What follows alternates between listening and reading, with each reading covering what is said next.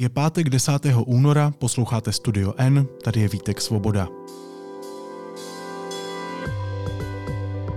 Dnes o evropském turné Volodymyra Zelenského.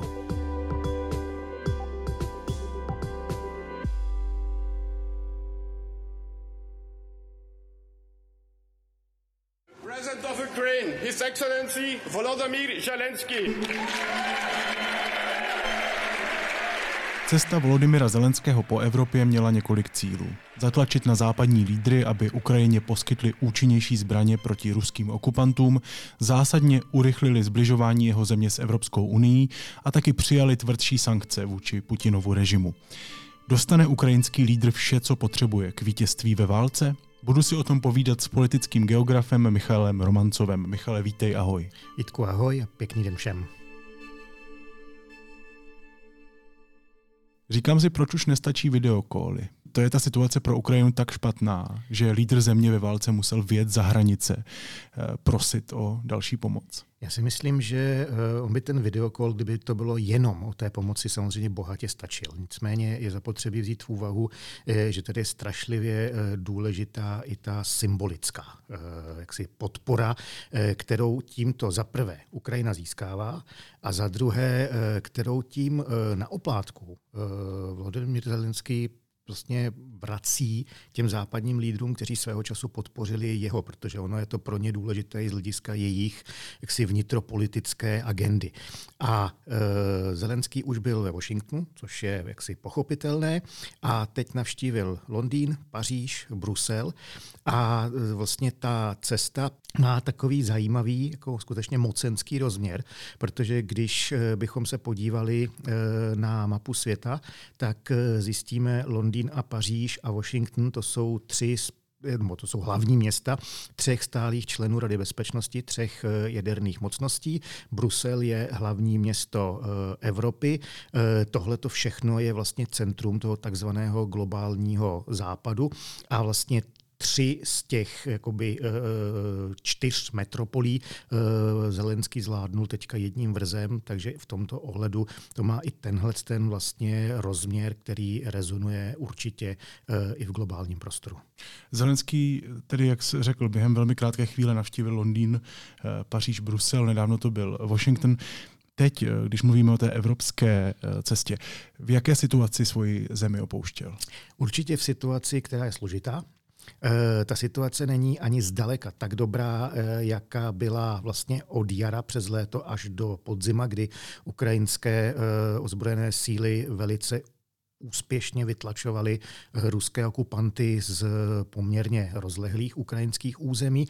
Na druhou stranu ta situace je samozřejmě nesrovnatelně lepší, než byla loni touto dobou, natož než byla Eh, jaksi v loni eh, v únoru, eh, v březnu, kdy Rusové nejprve na Ukrajinu vtrhli a kdy byli vojensky, sice ne tak úspěšně, jak doufali, ale kdy prostě postupovali a vypadalo to, že jaksi budou zabírat jaksi stále větší a větší části ukrajinské území. Hmm.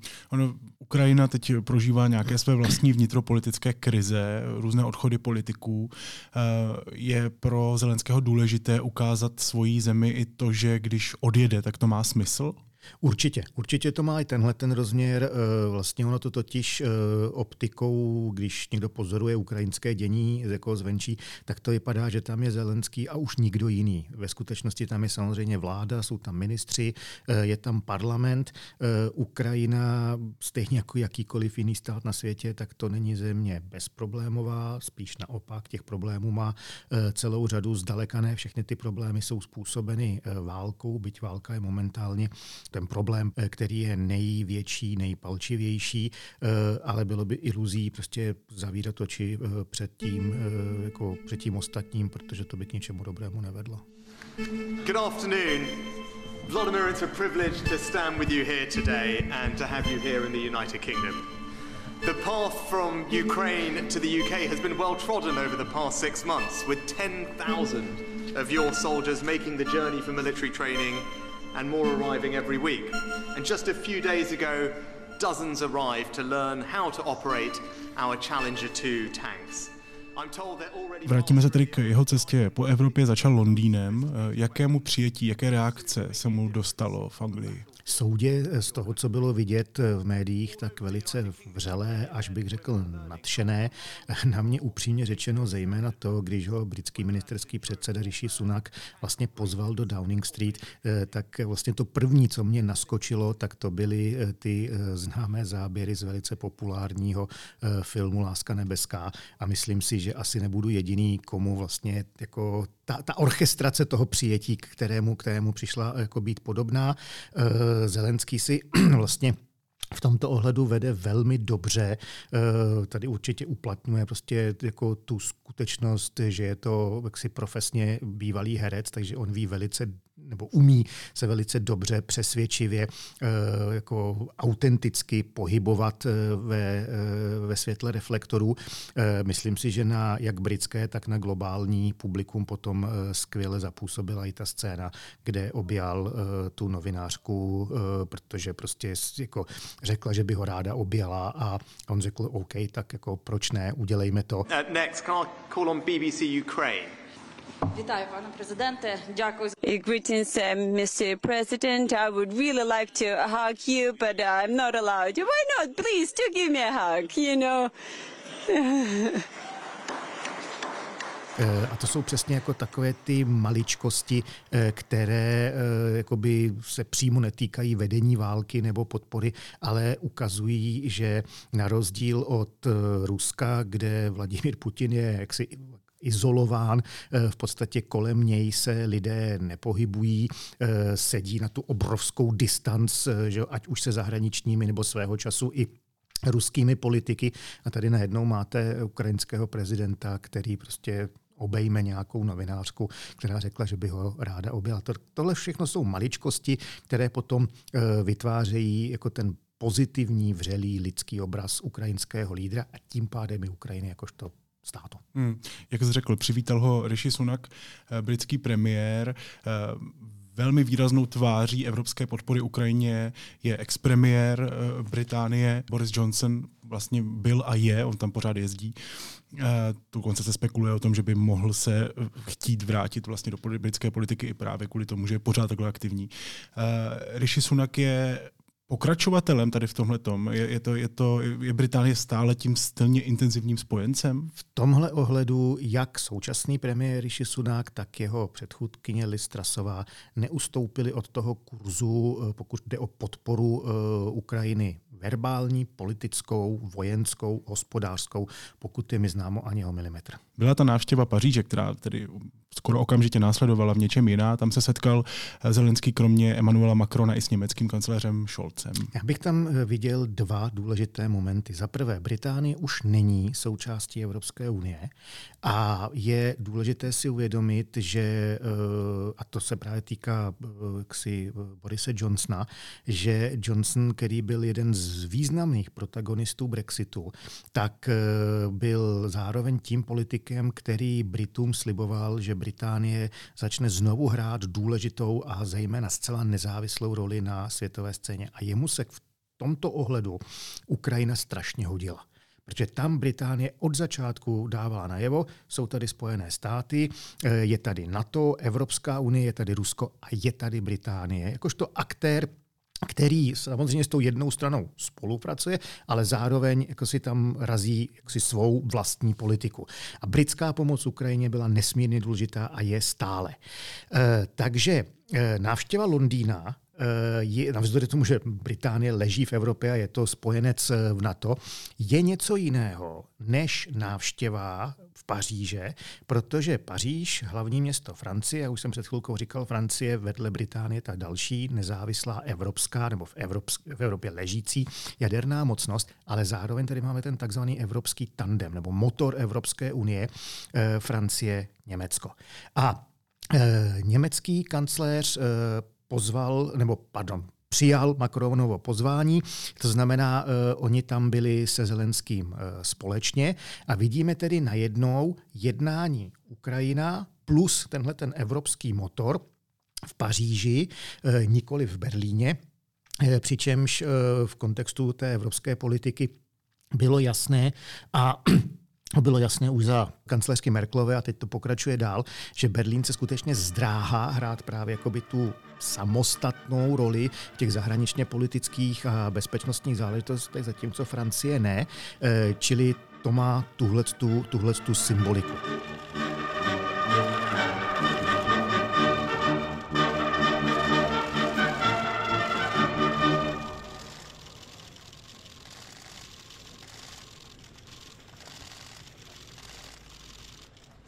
A ještě bych k tomu doplnil jednu věc. Určitě si posluchači vybaví, že při té tiskové konferenci došlo k tomu, že prezident Macron, eh, jakožto hostitel, jak tedy Šolce, tak Zelenského, když eh, vešli do toho sálu, kde byla tisková konference, tak tam byla, eh, byl pultík, který stál uprostřed, jak si tam uh, hovořil Macron, za ním byla francouzská a unijní vlajka.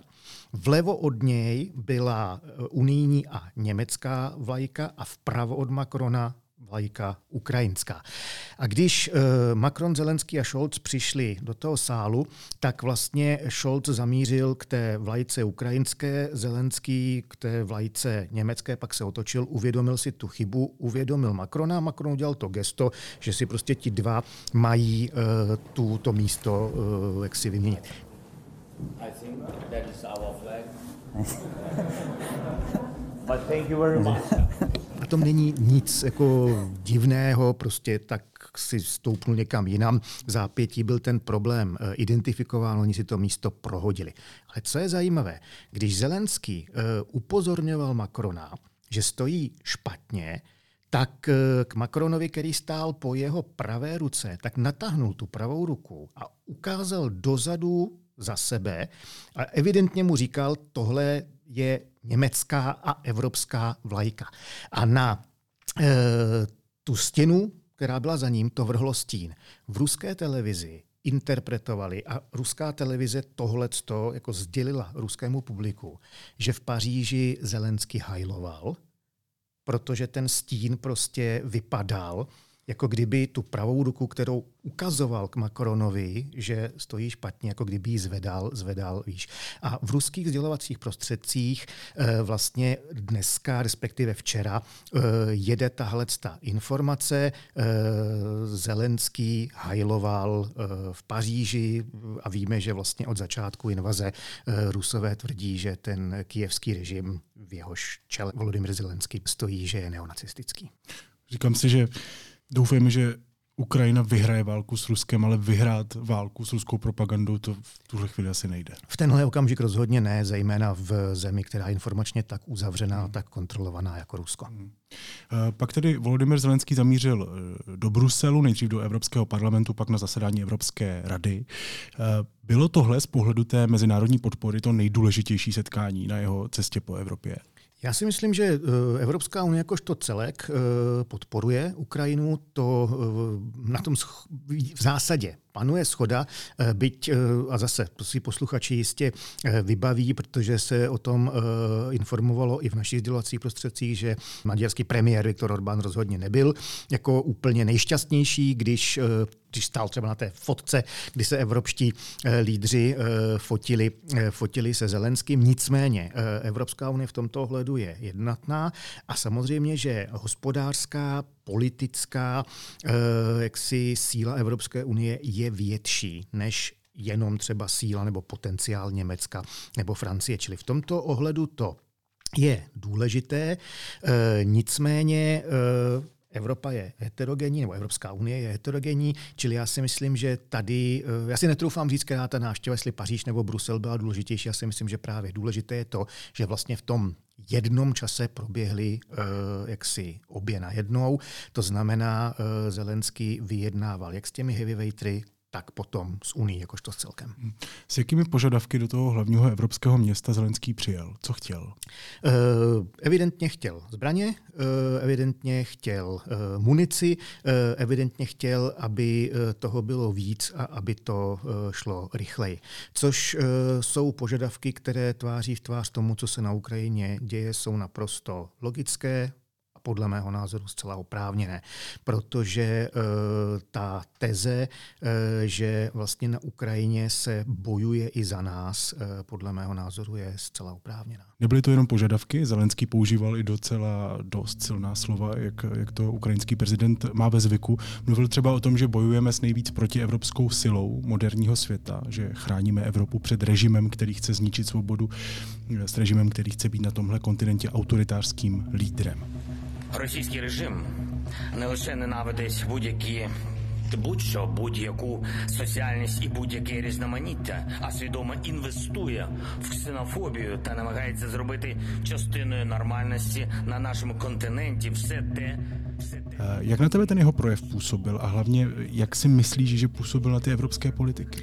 Já nevím, kdo Zelenskému připravuje uh, jaksi projevy, uh, nakolik uh, on si to je třeba koncipuje sám, prostě to nemám tušení, ale bez ohledu na to, jestli tohle všechno dělá sám, a nebo, jak spíš předpokládám, tam je tým lidí, kteří mu s tím minimálně pomáhají, tak si myslím, že celou dobu odvádí špičkovou práci. V pravý čas jsou tam akcentovaná, zdůrazněná jaksi témata eh, které, a kontexty jsou naznačeny, eh, které eh, oslovují širokou evropskou potažmo světovou, světovou veřejnost. A ona je skutečně důležité si uvědomit, že Ukrajina v té válce je fyzicky my v té válce fyzicky zaplať pámbu zatím nejsme, ale eh, jsme eh, v konfrontaci s Ruskem hospodářské a co je možná ještě důležitější, jsme v konfrontaci s Ruskem právě ideologicko-politické. V tomto ohledu má Zelenský naprostou pravdu. Putinův režim se už dávno stal uh, důležitou oporou všech evropských uh, extremistů. Lhostejno zda uh, levo nebo pravicově orientovaných. To není žádné tajemství, že vlastně představitelé evropské krajní levice a pravice si buď to v Moskvě nebo někde jinde v Rusku dávali pravidelně dostaveníčka. Uh, víme, že z Ruska jim byly ať už oficiálně nebo neoficiálně poskytovány poskytovány finanční eh, prostředky, eh, někdy třeba v podobě půjček, že jo, to je to třeba známé, eh, co fungovalo v tom vztahu Marine Le Penová ve Francii právě a Rusko někdy to bylo i, i, i neoficiální. E, není to tak dlouho, e, co e, se vlastně podařilo se novinářům rozkrýt, že s největší pravděpodobností vlastně v ruském parlamentu vznikla iniciativa, jak finančně zainteresovat evropské politiky, případně vlády některých států, aby nastolovali ruská témata, ať už u sebe doma, anebo prostřednictvím prostřednictvím europoslanců v Evropském parlamentu. Takže to, že o tomhle eh, Zelenský mluví, že o tom mluví nahlas, eh, že to otevřeně říká v Bruselu, kde jako řada těchto těch aktivit eh, probíhala. To je dobře jak z jeho pohledu, tak je to dobře z pohledu našeho. Zelenský přiletěl na summit lídrů do Bruselu poprvé od napadení Ukrajiny, tedy 24. února minulého roku. A co mě zaujalo, neletěl žádným vládním speciálem, což je běžná cesta premiéru prezidentu. Z Paříže se dopravil letadlem společně s Macronem.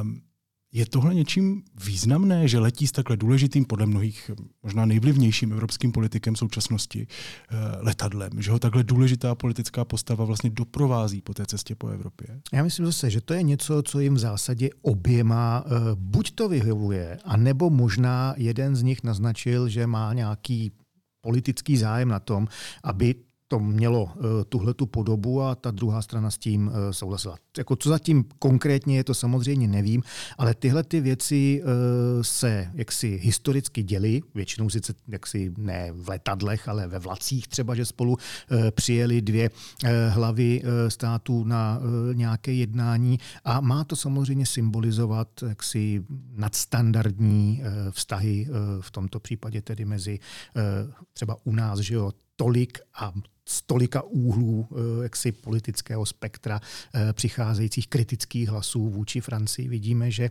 eh, ukrajinský prezident to zdá se vnímá trošku jinak.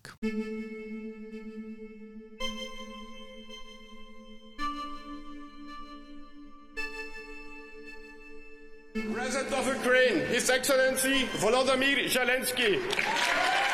Vidíme to asi všichni. Kam ukrajinský prezident přijde, tam ho čeká vřelé přijetí, potlesk, nadšení, eh, slova podpory a tak dále.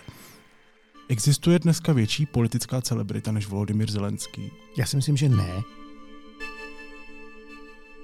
Uh, respektive, uh, když někam přijede uh, například americký prezident, možná čínský prezident, tak to budí uh, podobnou pozornost, ale není tam ta vřelost, není tam, nejsou, tam ty, nejsou tam ty úsměvy. Uh, Zelenský si uh, velmi jako už, jako bych řekl, cílevědomě jako buduje uh, politický trademark, uh, ta jeho mikina, ať už černá nebo, nebo zelená.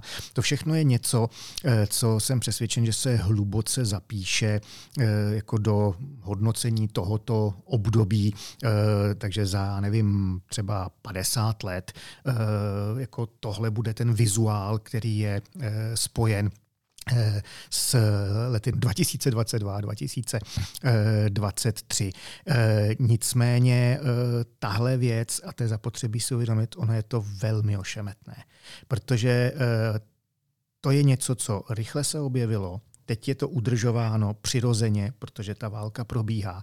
Ale jakmile ta válka skončí, a teď je vlastně jedno, kdy a jak skončí, to teď ponechme stranou, tak najednou tohle to nebude vůbec nic uh, platné. A před Ukrajinou, respektive před Volodymyrem Zelenským, eh, potom bude stát eh, daleko zásadnější výzva. Prostě jak se přeorientovat na ty každodenní eh, všední starosti a jakým způsobem eh, řešit problémy.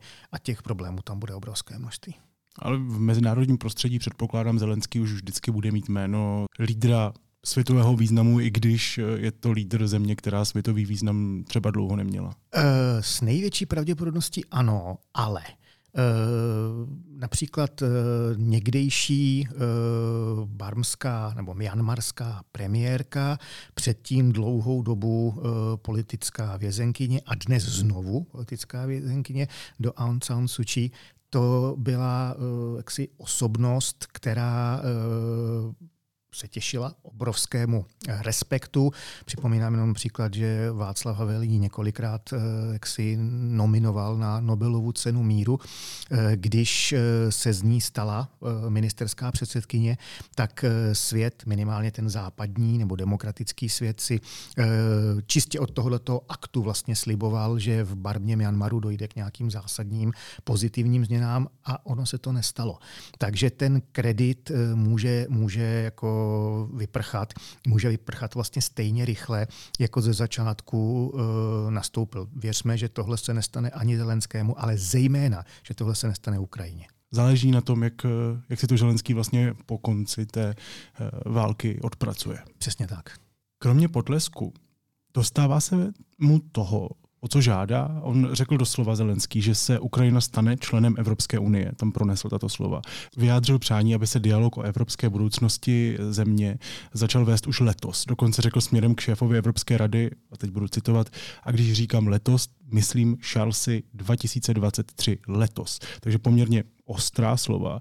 Předsedkyně Evropské komise Ursula von der Leyen se ale k tomu časovému plánu nevyjádřila. Naopak řekla, že, cituji, žádný pevný časový plán neexistuje. Je to proces založený na výsledcích. Konec citace. Napadá mě u toho, jestli ta evropská podpora není celá jen tak trochu na oko.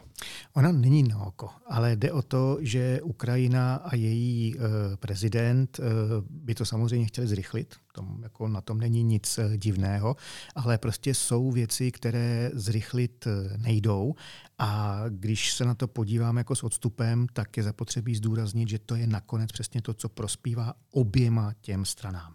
E, zase, ono si to už dneska řada lidí neuvědomuje, ale když došlo v roce 1989 k těm famózním změnám, pád berlínské zdi, chvíli poté, že eh, převrat eh, v tehdejším Československu, eh, vlastně všechny ty komunistické prosovětské režimy ve střední a východní Evropě se zhroutily, tak řada tehdejších západních politiků propadla, myslím si, že v ten daný okamžik naprosto autenticky, jako pocitu nadšení a začaly být dávány sliby do roku 2000, byli jsme v roce 89 nebo v roce 90, do roku 2000, takže do deseti let, eh, jako bude Evropa spojená.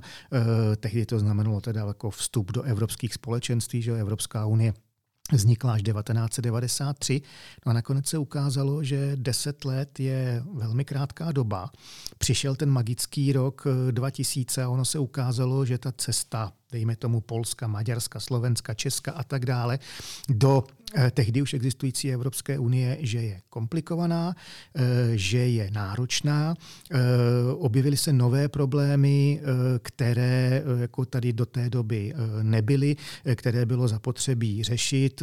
Vyměnily se ty politické garnitury a najednou ti noví lídři jako za sebou vlekli ten balvan toho, že v euforii roku 89 nebo 90 90 eh, prostě byl učiněn příslip, který ta jedna strana možná nemyslela úplně vážně, ale ta druhá ho brala secakra vážně. Takže zase z hlediska nějaké politické komunikace vůbec se nedivím toho, že to Zelenský takhle řekl, ale za mě jako dneska už eh, občana země, která v Evropské unii je, tak zase zaplať pámbu, že Ursula von der Leyenová prostě řekla, ne, tady neexistuje jako žádné datum, je to přesně ten proces. A jak si Ukrajina nebo Ukrajinci v tom procesu eh, povedou, to už je potom do značné míry na nich. Je nepochybné, že to bude velice těžké. Konec konců bylo to těžké v našem případě a to jsme měli nesrovnatelně lepší startovní pozici. A mohl bys mi popsat, proč je to těžké? Protože opravdu z pohledu lajka nebo člověka, který vidí Ukrajinu jako zemi, která je okupovaná eh, svým sousedem, agresorem, Ruskem, a které by jistou bezpečnost mohlo zajistit to, že se přidá do těch evropských struktur, ať už je to po válce například NATO, nebo třeba ještě dříve Evropská unie. Tak proč je to, co by se stalo, kdyby Ukrajina byla v nějakém zrychleném řízení, ty dialogy se začaly? Co by se, co by se mohlo stát? Eh, ono by se mohlo stát v zásadě eh, přesně to, co se stalo třeba eh, svého času východnímu Německu. NDR se spojila se Spolkovou republikou Německo.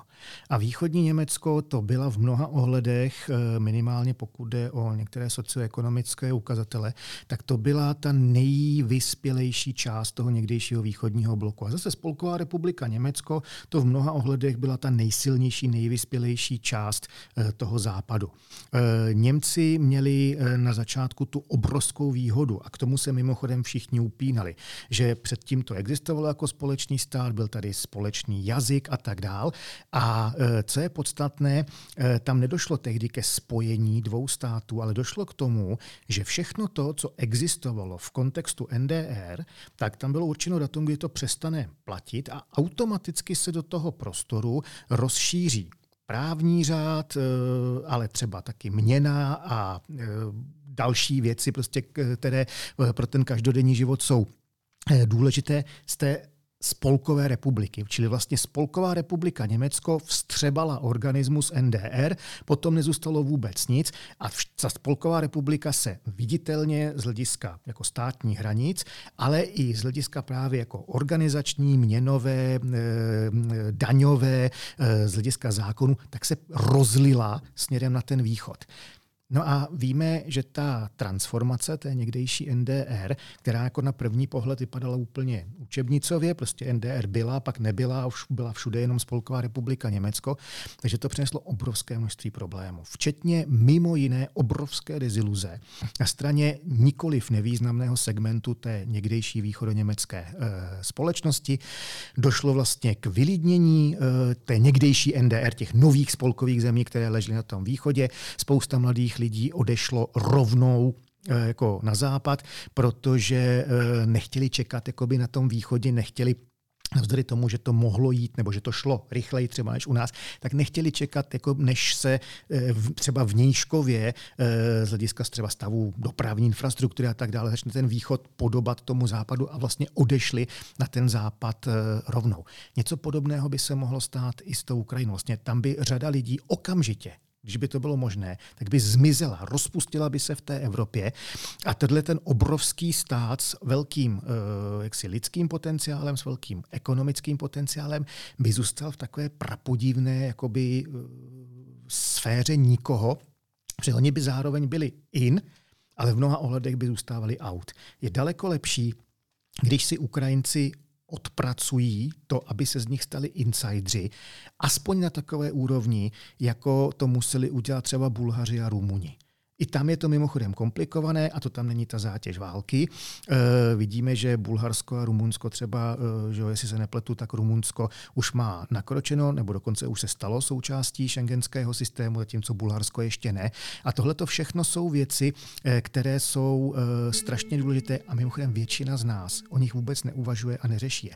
E, možná ještě jedna věc, tak jako se ukázalo, že není pro Brity snadné odejít z Unie, a to, že ty problémy Brexit eh, jako je už kolik, pět let eh, nebo kolik a pořád vidíme, kolik je tam věcí neuzavřených, nedořešených, jaké problémy to řeší, no tak ten vstup je ještě náročnější.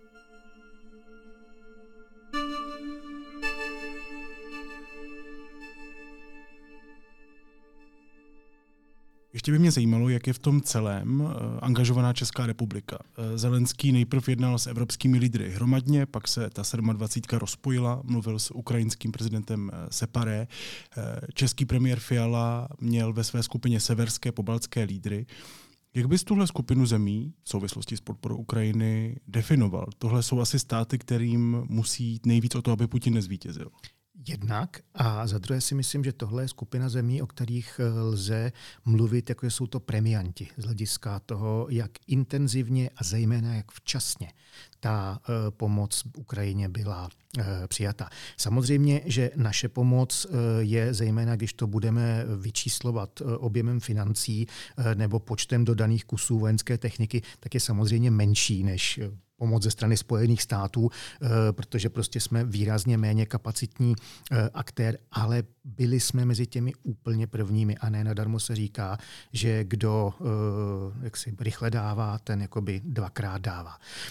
V tomhletom ohledu si eh, naše vláda eh, zaslouží naprosté absolutorium, protože tohleto odpracovali, vykomunikovali naprosto skvěle a na Ukrajině se o tom ví. A to je pro nás potom, jako, nebo to může být jako obrovská výhoda, třeba i z hlediska potom nějaké poválečné rekonstrukce, rekonstrukce Ukrajiny.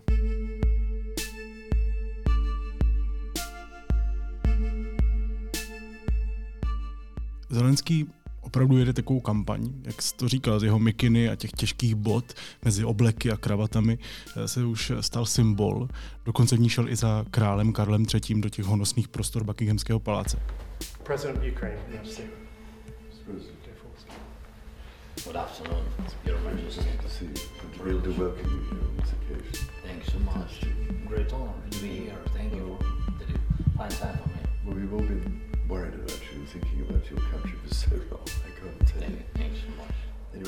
Je tohle důležitý, možná i svým způsobem emocionální symbol, kterým těm státníkům připomíná, v jaké situaci je Ukrajina, tím, že se mezi nimi v oblecích objeví v těch těžkých botách a v té mikině? Já si myslím, že ano. A e, nevím, jestli mi dovolíš trošku širší historickou odbočku. Moc rád. E, jeden z určujících momentů e, vlastně vzniku e, moderního systému e, mezinárodních stavů v Evropě je rok 1648, konec 30. leté války. A existuje známý obraz, e, na kterém je zachyceno, jak velvyslanci eh, všech tehdejších vlastně evropských států, protože ten konflikt byl skutečně celoevropský, tak oni se eh, sešli v Minstru a v Osnabriku, tam eh, uzavřeli po velmi komplikovaných prostě jaksi a peripetích politických, tak uzavřeli mírovou smlouvu a ten obraz zachycuje, jak oni přísahají na znění té smlouvy. A je tam vlastně několik desítek diplomatů a ti všichni vypadají úplně stejně. Jo, je to jako zase, aby si posluchači uh, prostě představili, jako kdyby tam stálo nikoli tři, respektive čtyři mušketýry, ale kdyby jich tam bylo třicet. Všichni mají podobný styl uh, jaksi toho oblečení, úprava vlasů, vousu a tak dále. Kdo tam nebyl? Nebyli tam angličani, Eh, respektive angličani skotové, protože na britských ostrovech tehdy probíhala v Anglii občanská válka, Skotsko do ní bylo eh, zapojeno. Eh, nicméně ti se oblékali stejně jako my. Nebyli tam Poláci, A Poláci v roce 1648, tak jak si e, oděv polského šlechtice vypadal jinak než oděv šlechtice, řekněme, v Rakousku nebo v, tehdy, tehdy v Česku. Nebyli tam reprezentanti e, osmanské říše a nebyl tam samozřejmě žádný reprezentant Ruska nebo ruského carství, protože to tehdy ještě z toho politického hlediska do Evropy vůbec e, nepatřilo. Ten tehdejší Polák, Turek a Rus, oni byli na první pohled jiní. A ta jinakost, e, když je dobře viditelná, tak ono je to strašně užitečné pro všechny ty aktéry, protože když je něco na první pohled jiné, tak eh, to znamená, že si dáváš víc pozor eh, v jednání, eh, protože najednou jako vidíš, že prostě proti tobě je aktér, který tím, že je vizuálně jiný, tak může jiným způsobem vnímat, může mít jiné představy, jiné nároky, jiné požadavky a tak dále. To, že Volodymyr Zelenský, který samozřejmě v obleku jako umí chodit a než válka vypukla, tak tak běžně e, vystupoval. To, že vypadá jinak, je podle mého názoru strašně důležité i na téhle úrovni. Prostě tam přijde ten chlápek v těch těžkých vojenských botách v mikině a všichni, bez ohledu na to, jestli se ukrajinský ruské armádě v ten okamžik daří nebo nedaří, tak všichni najednou jako vidí, všichni spozorně říkají si, aha, bacha, tady je něco jinak. Z tohohle hlediska je strašná škoda, že celé ty roky předtím Vladimír Putin nenosil něco jiného. Teď nevím co, že nechodil v tom judistickém kimonu, protože eh, by to signalizovalo eh, evropským politickým elitám bacha. Přichází někdo, kdo sice vypadá stejně jako my, ale je jinak oblečen a za tím oblečením se může skrývat nejen ta jiná message, ale skutečně i jiný typ chování, jiné potřeby, jiné požadavky a tak dále. Což u Volodymyra Zelenského v tuhle chvíli ale spíš pozitivní slova. Samozřejmě, smyslu. samozřejmě. Rozumím. Na závěr, a souvisí to s tím oblečením a s tím upozorňováním na sebe. Eh, co by se stalo, kdyby Zelenský neobjížděl světové lídry, nevolal jim, nepřipomínal jim, k čemu se zavázali? Oni by, nebo my Zapomněli bychom na Ukrajinu? Určitě, protože jsme schopni zapomenout úplně na cokoliv.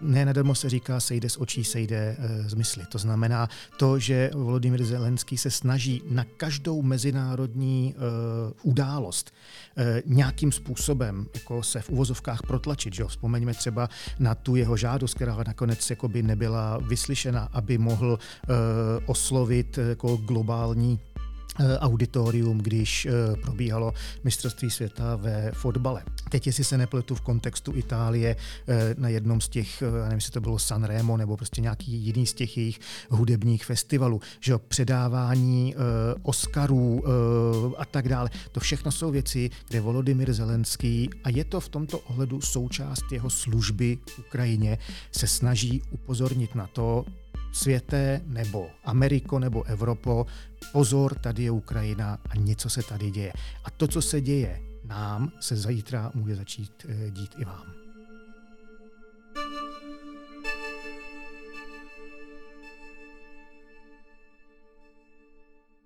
Říká politický geograf Michal Romancov. Michale, moc ti děkuji za tvůj vhled a čas. Měj se hezky, ahoj. Já děkuji za pozvání a přeji všem hezký den. A teď už jsou na řadě zprávy, které by vás dneska neměly minout. Ruský diktátor Vladimir Putin přednese 21. února projev o stavu národa, informovala o tom agentura AFP. Ukrajinské úřady hlásí velký vzdušný útok ruských sil. Několik energetických zařízení na východě, jihu i na západě Ukrajiny dnes ráno zasáhly ruské střely. Exploze se ozývají i v Kijevě. Firma patřící kancléři Vratislavu Minářovi chtěla vrátit 6 milionovou dotaci, kterou v minulosti získala na dostavbu penzionu v Osvětimanech. Žádost však Ministerstvo pro místní rozvoj zamítlo, přestože se Minář opakovaně připomínal přímo u ministra Bartoše čínský balon, který Spojené státy sestřelili u svého pobřeží, podle nich obsahoval technologii umožňující monitorovat americké komunikační signály a byl součástí řady balonů, které přelétly přes 40 zemí na pěti kontinentech. Oznámilo to americké ministerstvo zahraničí. A Senát Krajského soudu v Ostravě dnes zamítl návrh na obnovu řízení v kauze Petra Kramného, který je odsouzen k 28 letům vězení za vraždu své manželky a dcery v Egyptě. A na závěr ještě něco, co mě zaujalo a možná by mohlo i vás. Dneska to bude takový hudební, nehudební typ. Je to už mnoho let, kdy britské hudebnictvo Sam Smith uh, ohromili svět svým neuvěřitelným hlasem. Jsou to hudebníci, kteří opravdu umí takovou tu krásnou věc, kdy zpívat intenzivně neznamená křičet. Zpívat emotivně neznamená kudrlinky a udělat hit neznamená vzdát se osobitosti, upřímnosti. Sam Smith teď vydali dlouho očekávané album, které se jmenuje Gloria a které podle mě není úplně dokonalé. Právě proto je to spíš takový hudební, nehudební typ, protože to album má silné momenty, eh, třeba velká hitovka Unholy, velmi zábavný track Gimme, mm, nebo úvodní track Love Me More jsou opravdu dobrý popový hity. It used to burn every insult, every word But it helped me learn self-worth I had to earn So I tried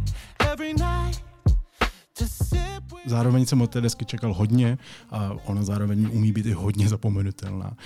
Co ale není zapomenutelné, jsou právě Sam Smith.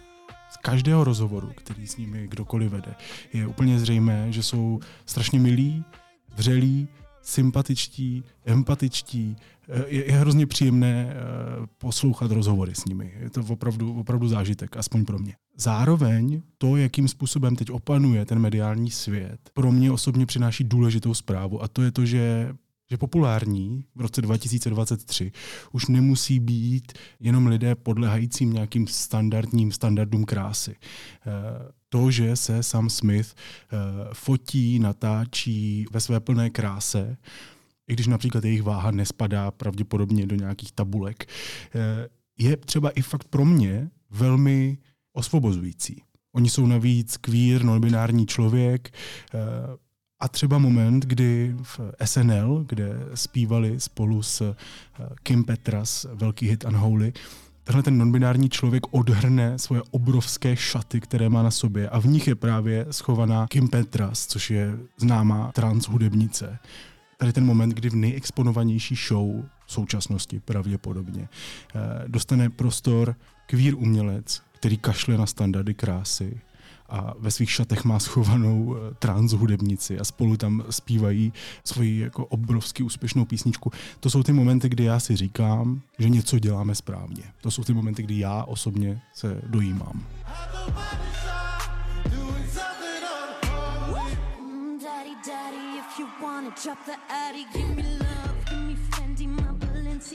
Daddy, you gon' back it up, cause I'm spending on Rodeo, you can části doporučuju jejich desku, rozhodně doporučuju tohle vystoupení a rozhodně, rozhodně doporučuju Sam Smith sledovat. Sam Smith, Gloria, to je můj dnešní tip.